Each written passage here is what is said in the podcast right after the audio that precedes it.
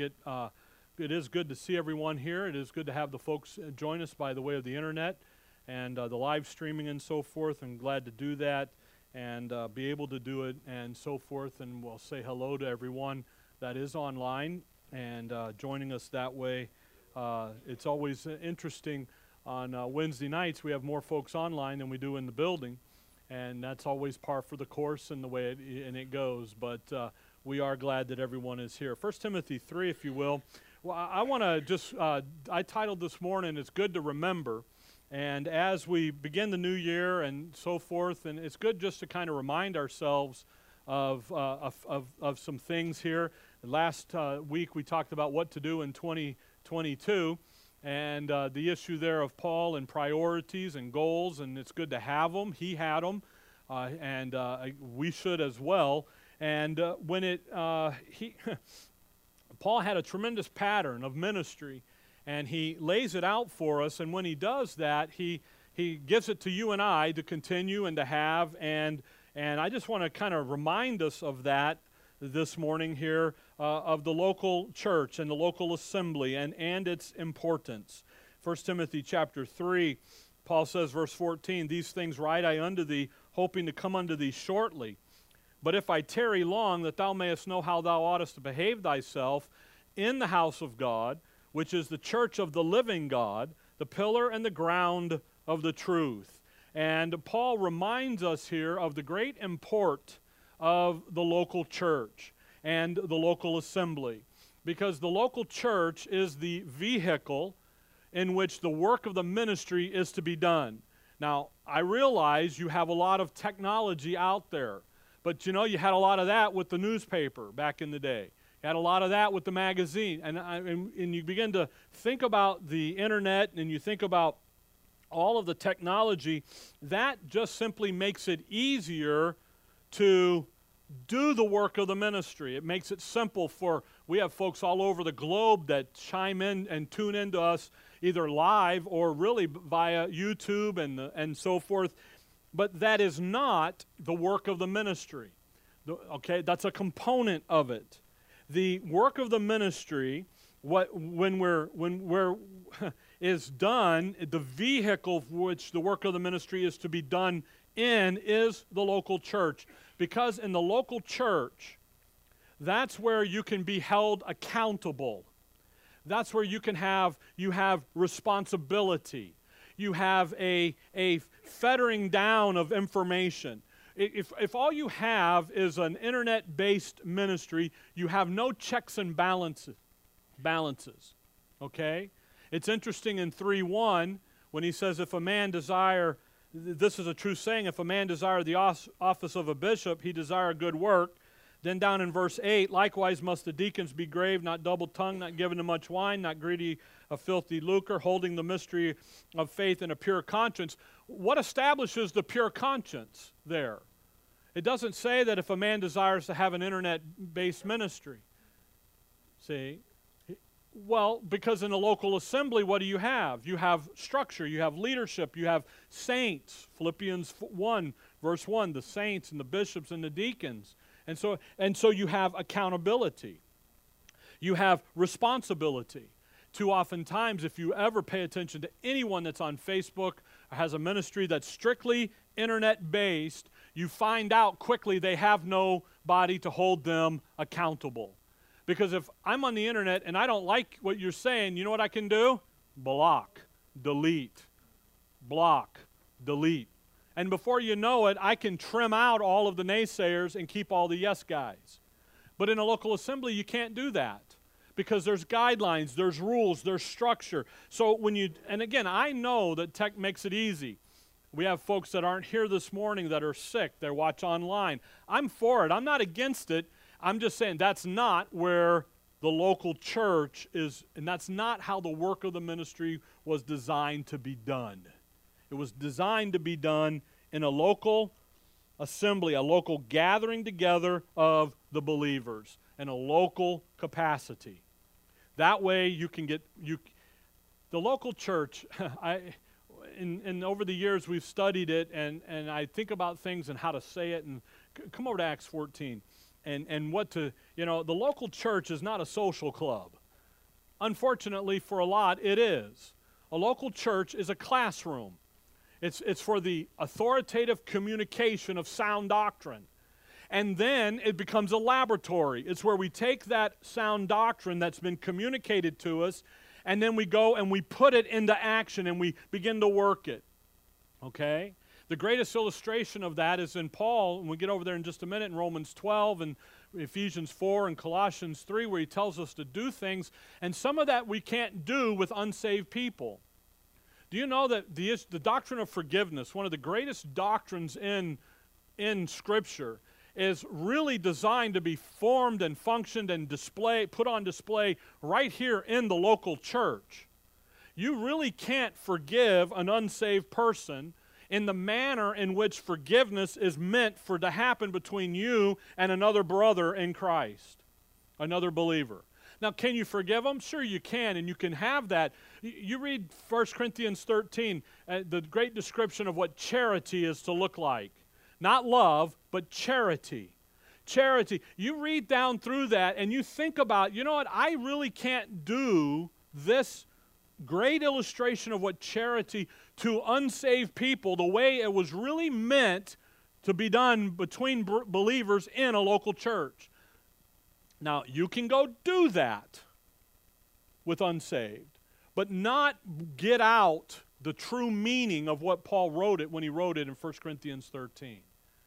Because the context of that in 1 Corinthians 13 is a local assembly at Corinth not doing what is what was supposed to be done. Thank you. okay?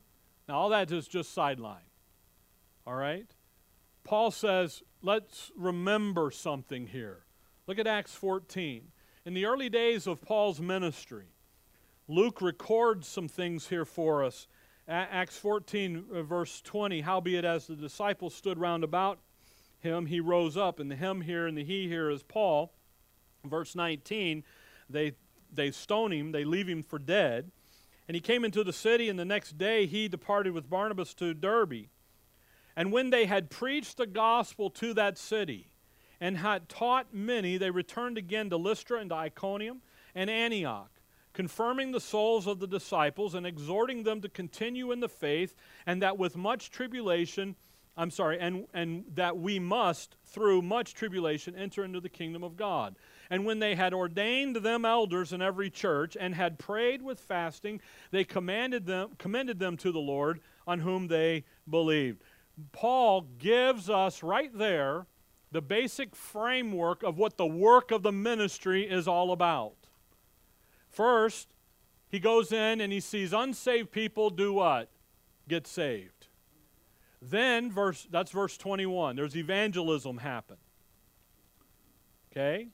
They preached the gospel to that city and had taught many. Then, verse 22, what do they do? They confirm the souls of the disciples and exhort them to continue in the faith. There's an edification that is to happen.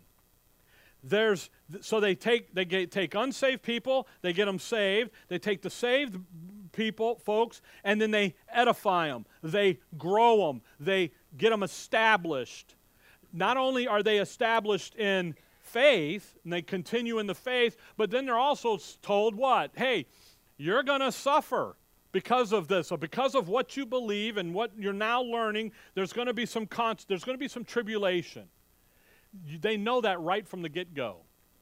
So when the much tribulation starts, there should not be shocked because what's Paul already told them? You're going to get, go through it. But then, verse 23 and when they had ordained them elders in every church, what did then they do? Then they what? Establish the local church. And had prayed with, with fasting, they commended them to the Lord on whom they believed. And then there is really an issue of the expansion, and that is the enlisting of others and the moving out. So when you think about when Paul says, hey, we are the church. Come back over there to 1 Timothy 3. Go back to 1 Timothy 3. But if I tarry long, that thou mayest know how thou oughtest to behave thyself in the house of God, which is the church of the living God, the pillar and the ground of the truth. When Paul says, listen, we got to have bishops, we got to have deacons, we're going to have leadership. And when the local church is functioning properly, organized properly, and again, 1 Timothy 3, it's not nothing against being anti-woman or anti-anything. It's the role of the men in the local assembly fill these positions. The ladies have their roles they fill, the men have their roles they fill. And when the f- local church is functioning properly, then 315 is the result of it. 315 is the concluding of it. 315 is the uh, is being accomplished. And notice the verse carefully. He says, But if I tarry long, that thou mayest know how thou oughtest to what? Behave thyself. There's a behavior that's associated with the local church. It isn't to just be chaotic. We were talking, I got a new microphone here, and I said, Yeah, we're trying to be like the bigwigs now. Uh, we're, it's really more for Wednesday night, but we're working on it today. But see, the thing is, is it isn't to be like the bigwig. It isn't to copy. Paul says, comparing yourselves among yourselves is not wise. You're a fool to compare yourself with someone else. You are. Paul says so. So don't do it. Stop. Stop. Why? Because this is who we are. What are we going to do? Well, we, we know how we ought to behave. There's a behavior. There's a pattern here of how, it's, how the behavior is to look. Not chaotic not just come in and say, ah, we're going to do this today, we're going to do that today. We used to have bulletins. You know why you have a bulletin? So you know when to start and when to stop. You know what's going on during the week. Now, to save money and paper, we put it up on the overhead. Okay, but still, what is the announcements? What do we know is going to happen next Saturday? Men's fellowship. What are we going to know that's going to happen the end of the month? State of the assembly, potluck. We got things happening. We got outgo outreach movement. You know, next week we're going to have the young married couples dinner. We're going to have this. We're going to have that. We got all this. How do you know that? It comes from being organized, not chaotic. There's a behavior to it. You're going to behave yourself, notice, in the house of God. People refrain from calling the building the house of God. Paul just called the building the house of God. Now, when is this the house of God? When the church is here. Okay? Otherwise, it's just four walls and a roof during the rest of the time, right? Sure. But what did Paul just call the building?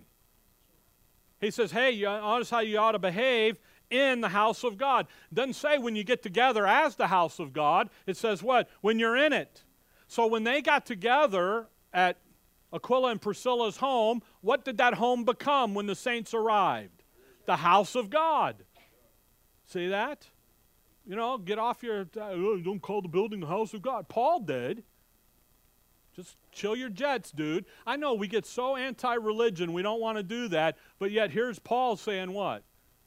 When you get together, you're in the what? You're in the house of God, which is the church of the living God. And that's a wonderful statement about the living God.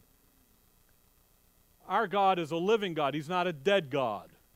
You know, seven times Paul uses that term, living God. And you go back, and, and by the way, Deuteronomy 5 is the first time that that phrase living God is used in Israel's history, and that's who is in control and who is in charge. The living God, not a dead God, not, some, not the goddess Diana, not of the religious system, but the living God the pillar and ground of the truth.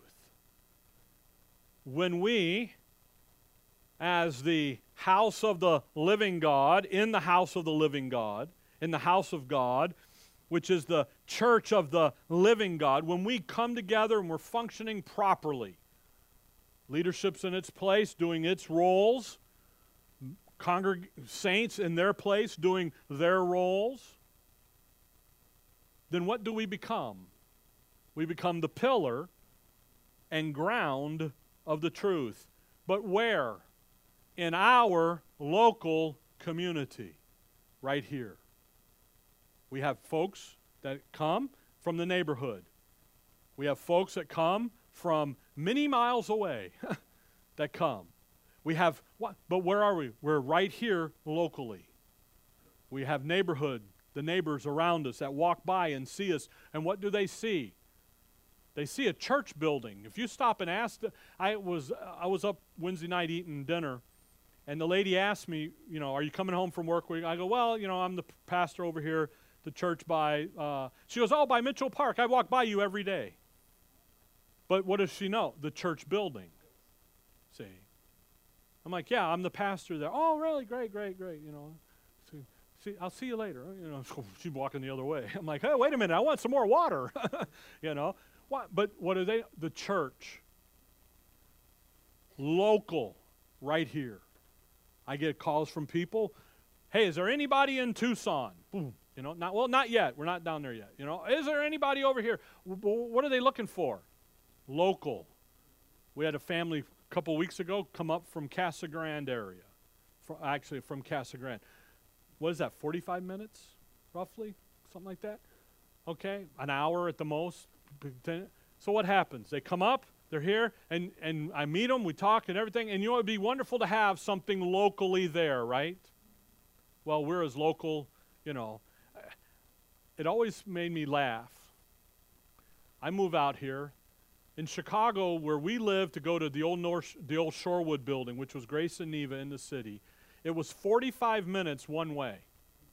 We did that Sunday morning, Sunday morning, Sunday evening, Sunday evening, Wednesday night, Wednesday night. People did that plus more, no complaining. I get out here. Where are you guys located? Well, we're over here you know, and that, well, that's too far away. Well, where are you? I'm 30 minutes away. That's too far away. And I'm like, too far away? Dude, I was, do, you know, 45, 45. You know, I'm sitting here going, man. But what do you do? Well, you do it because what are you looking for? You're looking for the word. You're looking for the truth. You're, you're looking for that. So, as a local church, pillar and the ground of the truth. The pillar is what holds up the truth, holds it up there for all to see. For here it is. You want to know where the truth is? It's right here in this locale. Now, I'll be honest with you, you can go all over the country, you can go all over the world, and you'll run into believers. You may not know they're there, but you get to talking to people, and guess what you find out? There are other believers around that you didn't know about, that didn't know about you. But what are you going to do? You're going to hold up a sign. Here we are where the when we moved into this building the first time, we have a blue sign that, for, that we use on the swap meets. I told the guys, I said, hang that out there so they know who we are. And on it, it says, the church that preaches what the Bible teaches, rightly divided. And we had many of people, hey, what is this rightly dividing thing? You know what that means? It means they read the sign. They wanted to know who was here. Great conversation. Hold the sign. Pillar. Hold up the truth. The ground. The ground is, is what stabilizes the pillar, it's what keeps everything in place. And if you're going to hold up the pillar, what do you got to make sure is, is stable? The ground, the foundation, the sound doctrine. Well, that's the truth. And p- the pillar and the ground of the truth. That's what we're holding up. And when we do this, then and only then are we functioning properly. When we don't do it, then we're not functioning properly. Something has gotten in the way. When you come along and you say, here's the truth in this local locale, here it is. Here we are. Come and get it. That's our job. We need to remember that. Sometimes, again, I said it last week, we get sucked off into other things that are going on in our culture, in our society. And it, it's not bad to know. Paul, Paul, when he says give attendance to reading, I take that to be more than just reading Paul's epistles three times a day, which three chapters a day, sorry. You know, read it three times a day too. That's pretty good. But three, he's talking about being well read, being aware of what's going on. When Paul appeals to Caesar in the tri- in the trial things and Acts, there, he does that because he knows he can do it because he's aware of what's going on. It isn't going over there and going, oh, I can't only read this. No, you, you need to know what's going on in life. Why? Because it impacts you. Somebody was telling me that a piece of uh, equipment that they bought last year was a thousand bucks. The same piece this year is seventeen hundred dollars. What's gone up? Everything. How do you know that? You just go to the store. But then you get reading and you get looking and you find out that, you know, it's across the board, it's this, it's that, and whatever. And then you get then you get over here and you're going, okay, well, what causes that? And, and what did you quickly leave? Reading your three chapters a day, now you're reading three chapters of something else that you shouldn't that just is really lost to the ether. We need to remember come over to 1 Thessalonians chapter 1. When we think about the local assembly and the local church, this isn't something that we just do to, to do because we got nothing else to do. I got a lot of things I need to get done at the house. you got a lot of things to get done at your place. You got plenty of things to do. So then what we need to remember this. When we think about what the local church is really all about. 1 Thessalonians 1. The Apostle Paul here talking to what many have called the, the, the, probably the most perfect church illustration, the Thessalonian church. Problem is, is they had issues as well. They weren't, they weren't without their issues. In verse 6, Paul says, And ye became followers of us and of the Lord, having the, received the word in much affliction, with joy of the Holy Ghost, so that ye were ensamples to all that believe in Macedonia and Achaia. For, now watch, from you sounded out the word of the Lord, not only in Macedonia and Achaia, but also in every place your faith to Godward is spread abroad, so that we need not to speak anything. Notice what that local church, that little local church at Thessalonica, the one that was under heavy persecution from the Jews in, in the Acts period, Acts 18, Acts, uh, I just had it. When, when were they? What was that? Acts 17. What, what, what is their testimony? From you sounded out the word of the Lord, so much so that wherever I go, they already know about you. But notice what what was sounded out. Look at verse 8. In the middle of that verse, but also in every place your what? Faith to Godward is spread abroad. What were they doing? They were holding up the sign that says, Here's the sound doctrine. They were going out into the community about them and then beyond that community and saying, Hey, look, you know what you need? You need to get saved. Oh, you're saved? Great. You need to come to the understanding of the truth. And here it is. So, no matter how you do it or how we do it, whether we were going to the swap meet, we were going to do that, and uh, Nick and them, you know, and so forth, whether you go that, whether you do the internet, website, podcast, YouTube, what's the goal? What are you doing? From you sounded out the what? Your faith. What are you doing? Holding up that truth, aren't you? Holding up the sound doctrine. So then what do you need you need to have? You need to have the instruction on what the sound doctrine is. Paul is our apostle. The studying of God's word, God's way, rightly dividing the word of truth. You get that, then you get in and you start putting the little details together, and you know what happens? People quickly know who you are. Our neighbors around us, our the neighborhood about us, they know who we are. All they got to do is go to the website. That's why the website's on the sign out there. So then what do they do? Boom, go. I ask people, we have visitors come, hey, how'd you find us? The website. We had one gentleman, he says, I found you by Google Maps. really? Okay, cool. But if we weren't there, they wouldn't have found us. But you know what? If we weren't here, we wouldn't have been there. We're here because of that. Come over to Romans chapter 12. So the first issue of a local assembly is to sound out the truth. Romans chapter 12. It's not a, again, no matter how you do it, radio program, we've been on the radio, pat, door to door, pass out tracks, talk to people up and down, you know, the, the swap meet, the, the driveway uh, yard sales, whatever you do. I'm trying to think of everything we've done in the past Everything you do, no matter what are you doing, you're sounding out the truth. Here's the truth of God's Word. And I'll be honest with you, you need to add a little thing to that from a King James Bible because that gets lost in all of that. Look at Romans 12. The second issue that comes up within the local assembly is that we have an internal ministry to each other. The one anotherings of Paul. We're going to have some more studies in the future about this. But that issue there of study, of, of taking care of one another. In Romans 12, just one verse, verse 15 as, as Paul begins the section, verse 9, let love be without dissimulation. Abhor that which is evil, cleave to that which is good, be kindly affectioned one to another with brotherly love, and honor, preferring one another. But look at verse 15.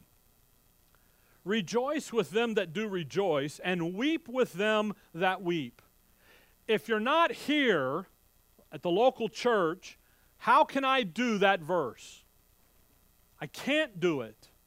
If I don't know to rejoice with you, and if I don't know to weep with you, I can't do that verse. And then you can't have that verse be performed on you and with you, and you can't do that verse. See, that's why the local, it's a gathering together of the saints in the local, in the community. We are to be looking out for each other. We have an internal ministry, a comforting of one another, a, a working with one another, a, a being there. But you know what, though? You, I don't know. Can you read my mind right now? you got the overhead. That's as close as you're going to get to it. Because right now, my mind's just boom with the verses. And you're not there. And so I can't read your mind. You can't read my mind. But if you're here and we're talking, then what can we quickly know? Hey, you know, folks are not here because they're sick. Well, how did you know that? Well, because we're here and we're missing them. And why aren't they here? So you go reach out and you find out that, hey, you know, they got the COVID. You know, they got the, they've got the whatever, the crud. What, all right, what do they need? They, well, they need you to stay away. Okay, we'll stay away. You know, they need you to do. There's that internal ministry. And then you come over to Acts 20. Acts chapter 20. There's a third component. Now, these aren't all the components, but I, I take these to be the three big ones because there's so much underneath each one you can do. The third component is that the local assembly is to be a place of protection. In Acts chapter 20, Paul is leaving the group there at Ephesus, and he gives them a little warning, and, and this is the, really the idea here and it's to be a place of protection from not only the world out there. Isn't it wonderful to come someplace, come here once a week and kind of be refreshed? Whether it's the teaching or just being with each other. Sure it is. Why? Because the week's tough. Now, if you come on Wednesday night, you get a little more. Okay, you get a little booster shot in the middle of the week. Okay, we'll vaccinate you again in the middle of the week. But but if and if you're part of you know other things that are going on, then you can be. But the thing is, is so there's a place of, a protection. And in Acts 20, verse 28, uh, the, the apostle here warning to the, the, the brothers there at Ephesus as he's going to be leaving them now, but really also for you and I. He says, Take heed, therefore, unto yourselves and to all the flock over the which the Holy Ghost hath made you overseers, to feed the church of God, which he hath purchased with his own blood. Take heed. Pay attention, guys. Pay attention. For I know this, verse 29, that after my departing shall grievous wolves enter in among you, not sparing the flock.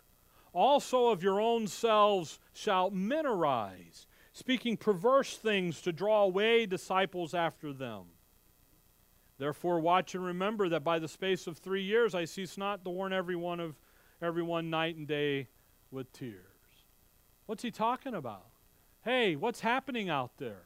Grievous wolves enter in, come from outside into the local assembly to do what? Well, what does a wolf do in a, in a little flock of sheep? He has dinner, exactly. Causes chaos, causes a disruption. So, what, what happens when false doctrine comes in? Then the, the leaders are to do what? Take heed and defend the flock and come over here and stop that. How do you stop false doctrine? teach sound doctrine. Give the people, hey, here's what sound doctrine looks like. Hold it up. Here it is. Woo, 1 Timothy 3.15. Here we go. Here it is. That's why the local assembly is not really a, sal- a, a soul salvation place. The local assembly is the, the, the, the function is to take save people and edify them and grow them. Evangelism is a personal work, it's a private work between personal, one on one. Now, you can bring unsaved people to church and have them hear the gospel and get saved, sure. But the, the salvation stuff is your job as the ambassador for Christ on the one on one side. Then you say, hey, you got saved, I got a place you need to be a part of, and then you bring them to church the local church and what's happening there. The authoritative communication of sound doctrine is happening. And what do they begin to do? Learn, grow. That protects from that wolf. But then he says, Men from among yourselves within. Verse 30. Also of your own selves shall men arise. That's when you have an internal conflict pop up. And I'll be honest with you, I've been around ministry all my life, even as a young child, as a young man. And conflict from within comes from one thing pride. Pride. I've seen it. I've seen men get jealous of whatever of what Grace School of the Bible's doing or dad was doing. I'm, I'm talking about when I'm growing up. I see men get jealous of what we do here. Pride is what gets you every time.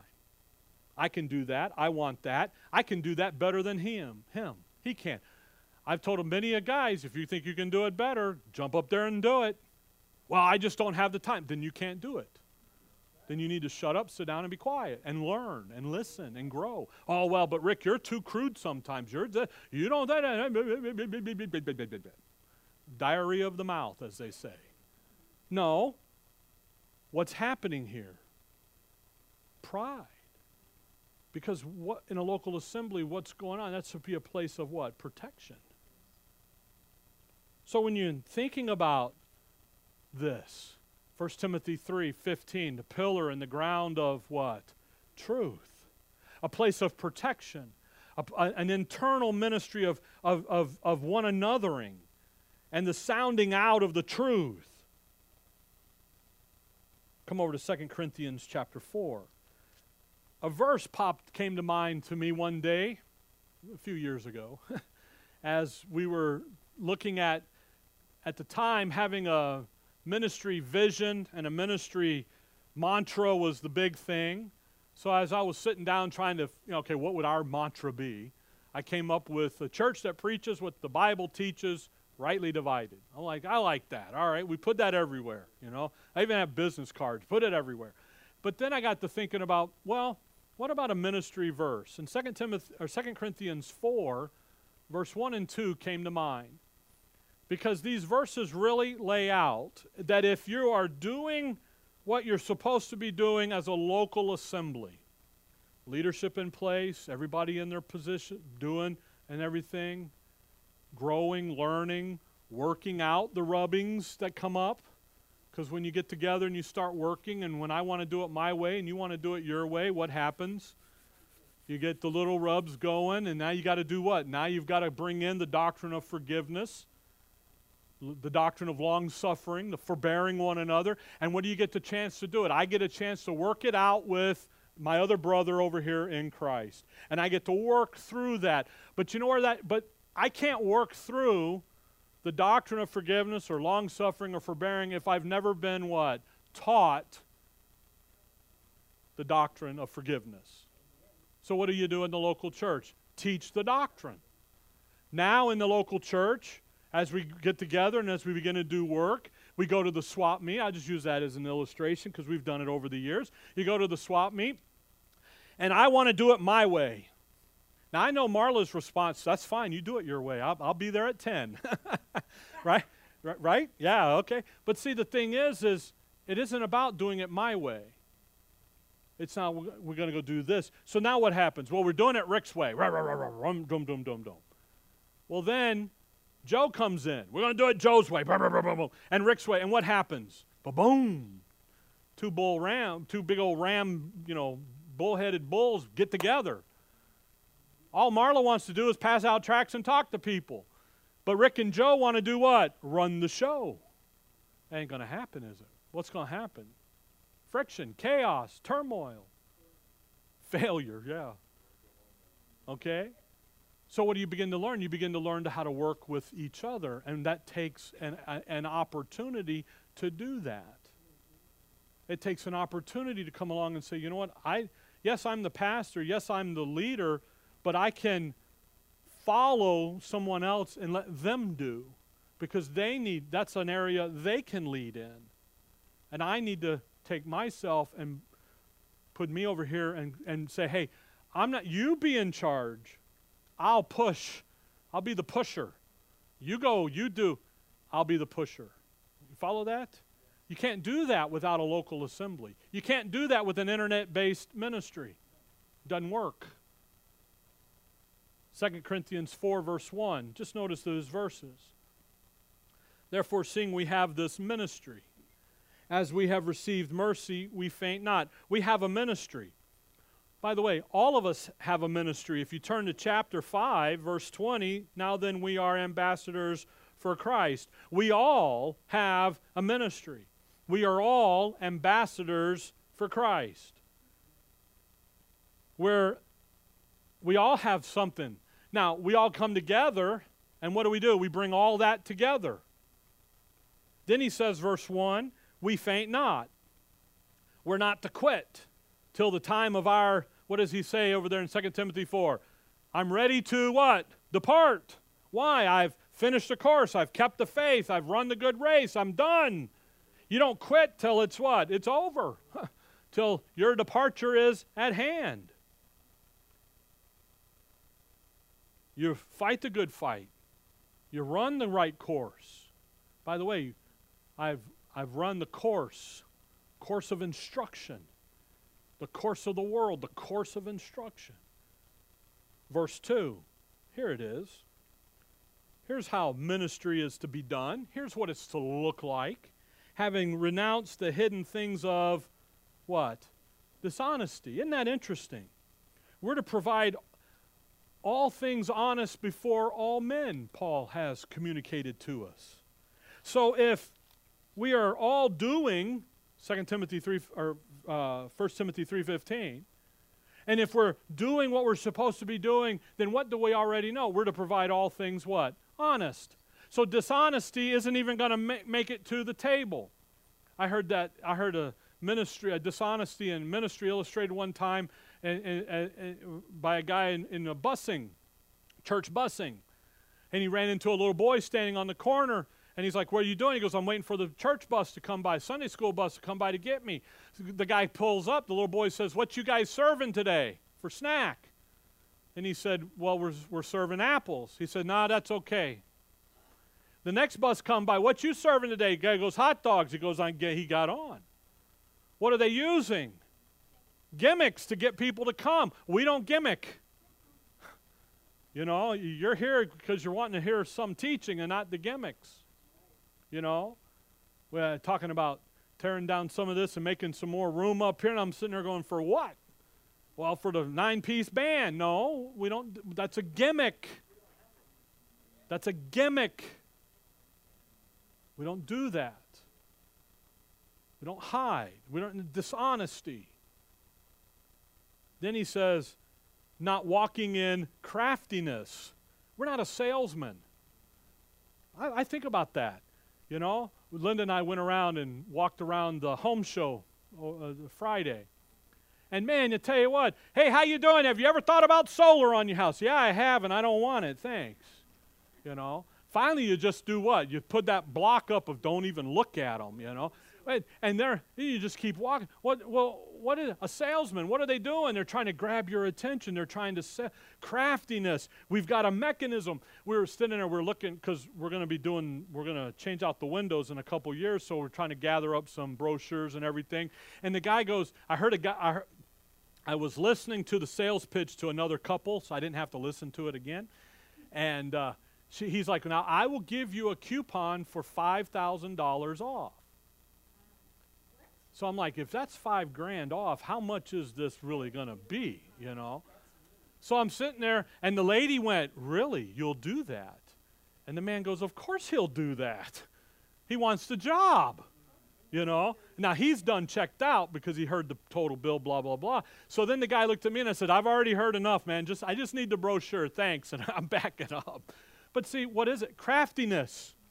Hot dogs or apples? Which one would, would the kid go for? It's a gimmick. We don't do that. We're not trying to con or, or dupe someone. We say, here's the truth of God's word, take it or, or leave it. Nor walking in craftiness, nor handling the word of God deceitfully. Oh man, what a what a hand, not handling the word of God deceitfully. When you handle the word of God deceitfully, that is the issue of not rightly dividing the word of truth. Okay? It isn't handling the word of God deceitfully is not talking about corrupting the text. That's over in chapter 2. Okay? Here he's talking about taking a passage of scripture and saying it says one thing when it's saying something else. It's taking a passage and saying well, that really isn't a literal, visible, physical thing. That's just a spiritual mortifa- mor- uh, uh, uh, uh, uh. Metaphor, thank you very much. Metaphor for this. And they give a little song and dance. And, and yet, really, when he says wrath, it's really what? Wrath. Well, it's not really hell, it's Hades. What? No, it's hell. That's what it is. See, deceitfulness there, handing, handling the God of Word of God deceitfully. If you want to handle the Word of God honestly, you know what you're going to do? There's really five ways to do it. First of all, you take the literal method. You take the normal reading. You, it means what it says, and it says what it means. You add here, number two, you add here to the context. You got the immediate context, you got the remoter context, but there's a context. That's why you hear me say context is king. Then you come along and you have the dispensational approach the rightly dividing it. There's a dispensational approach to the Gospels that you need to understand. It starts out one way, and then right in the middle of it, the Lord changes it because dispensationally, within their program, it's time to change something, and He does. You take the parables. Why does God, why does the Lord start talking in parables? Just an illustration. Because dispensationally, in their timeline, it's time for one group to understand it and another group not to get it. The apostate nation is not to get it, the believing remnant is to get it. So he starts talking in parables. He doesn't teach any more in parables. And the reason he teaches in parables is so one group won't get it and another group gets it. It's that clear in Scripture. Again, now, mainline preachers don't say that. They say that the Lord's a great storyteller and it's for everyone to get it. But when you read Scripture, you know what he says? It's, he says it's for you believers to get it and you unbelievers not to get it. It's clear as eh, why. The verse says what it says. The fourth approach is you allow the book to interpret itself, you let it speak. And the fifth way is the issue to adhere to and to understand the issue of progressive revelation. Not handling the Word of God deceitfully. I've had many of folks say, We appreciate you teach the Word of God. I can give you my opinion, I can give you my thought process, but you know what's going to really help you? The Word. Why? My come back to chapter 1 of, First, of 2 Corinthians and verse 24. Here's my ministry verse. A verse that took, I took to heart many years ago very personally. 2 Corinthians 1.24. Not for that we have dominion over your faith. I don't want to have dominion over your faith. I want to be, but are helpers of your joy. That's what I want to be. And me telling you my opinion doesn't help your joy. It just gives you what? My opinion. What helps your joy? The Word of God does. For by faith ye stand. That's my job. That's how I look at it. My job isn't to be the main attraction. My job is to make the Word of God the main attraction. There he is. 2 Corinthians 4, verse 2, back into there so we can get done. But, here it is, by the manifestation of the truth commending ourselves to every man's conscience in the sight of God. Here's what we're to do we're to teach the Word. and we're let, when we're to let the Word, the truth of God's Word, be the issue. Not personalities, not attendance, not the offering box. Uh oh. Now we're in trouble. The, ter- the treasurer's eyes roll back in their heads, you know. Not the online giving, but the what? The preaching of the truth, the preaching of the word. Because the issue is the teaching of the truth.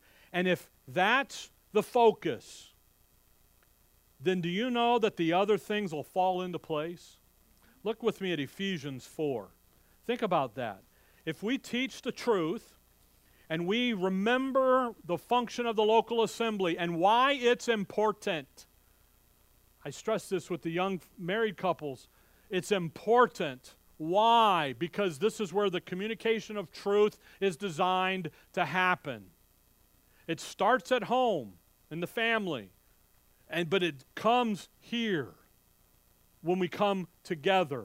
We become that laboratory, that life-giving laboratory where we can run up against each other and work things out. Ephesians 4. Look at verse 16 for from whom, whom the whole body fitly joined together and compacted by that which every joint supplieth. Well, we can't be, to, if we're not together, then every joint can't supply. That which every joint supplieth, according to the effectual working in the measure of every part, maketh increase of the body unto the edifying of itself in love. So if we're worried about attendance, being down or up or whatever, then where does the fix for attendance issues come from? From within. Comes from an authoritative teaching of the Word of God rightly divided, working in your life where you turn around and say, you know what? My friends and family need to be here. They need to be saved, and then uh, they need to come to Word, understand the truth, the knowledge of the truth. And that comes, notice, the increase maketh increase of the body unto the edifying of itself in love. It's according to the effectual working in the measure of every part. That comes from internal. That doesn't come from an external marketing campaign. Now, there's nothing wrong with it, don't get me wrong. But where does the growth come from? Within, internally. As you grow and you go. Come over to 2 Corinthians 9. So if we're going to fix whatever issue we thought, think we have, where do we fix it from? We fix it from the Word of God. 2 Corinthians 9 and verse 7. How do you fix the offering box problem? Or lack of, or maybe there's not one. But where does how do you fix it? You don't fix it by jumping up and down and ram. You fix it by what? Verse 7. Every man according as he purposed in his heart, so let him give, not of grud- not grudgingly or of necessity, for God loveth a cheerful giver. And God is able to make all grace abound toward you, that ye always having all sufficiency in all things may abound to every good work. If we are having issues with giving, money, finances, how do you fix that? It comes from an internal working of the Word of God working in your life to say, hey, this local church, church is important. I want it to be here for generations to come. You got to plan that way. You got to think about it that way. So if I'm going to if that's the case, then you know what? I have to purpose in my heart that this is the case. And this is what I'm going to do. You don't need the preacher over here saying, "We need your 25% this year." See how it went up from 10? You know, inflation. All right? We don't, you don't need that. What do you need? You need, hey, this place is important, it's got an impact, and we need to do. And it needs to be protected, it needs to be here. So as we begin 2022, I think we needed to be reminded of this. We need to be reminded of. Now, come to Philippians 4. We need to be reminded of us, of the local assembly and the importance of it. Philippians 4. Because it is important. It's not a knock against technology and about doing. I tell Ricky all the time, let's go do whatever's free. If we can do it for free, let's do it. So we do a lot of stuff for free. Now, some stuff we have to pay for. We'll, by the way, we'll talk about the finances at the end of the month, okay? But there's some things we have to do. There's that's okay. Let's go do. Why? But what are we doing? We're not over here, you know, doing to to have a big bank account. We're doing it so that the word gets out. And the local assembly is secure and, and here. Philippians 4, verse 8, a wonderful verse. Finally, brethren, whatsoever things are true, whatsoever things are honest, whatsoever things are just, whatsoever things are pure, whatsoever things are lovely, whatsoever things are of good report, if there be any virtue and if there be any praise, think on these things. That's what we ought to be thinking about. Every one of those items is fulfill, should be fulfilled in a local assembly, in a local church. It can be fulfilled in your life by thinking about the sound doctrine, about who you are in Christ and who Christ is. He's the, he's, he's the only one that's true, but yet he resides where? In you. See? But every one of those components is, is fulfilled in a local assembly that has the leadership in place, that has everyone in their roles doing and functioning, having outreach into the community, doing, being the house, the church of the living God. The pillar, holding up that truth. By the way, if we're the pillar, then the ground will always be clear of debris, and it will always be safe, and will always be there because there it is. Okay? Now, next week we'll talk about a few other things you need to remember, all right? I, am on a memory thing right now. It's all written down, though, otherwise I forget it, okay? All right. Dearly Father, we thank you for the morning, Lord. We thank you for your word. And Lord, above all, we just thank you for who we are in your Son, that we can come together, be together as members of your body, and have like faith and have like mindset and have like thinking, doing it all for your honor and for your glory. In your name we pray. Amen. All right, let's stand and we're going to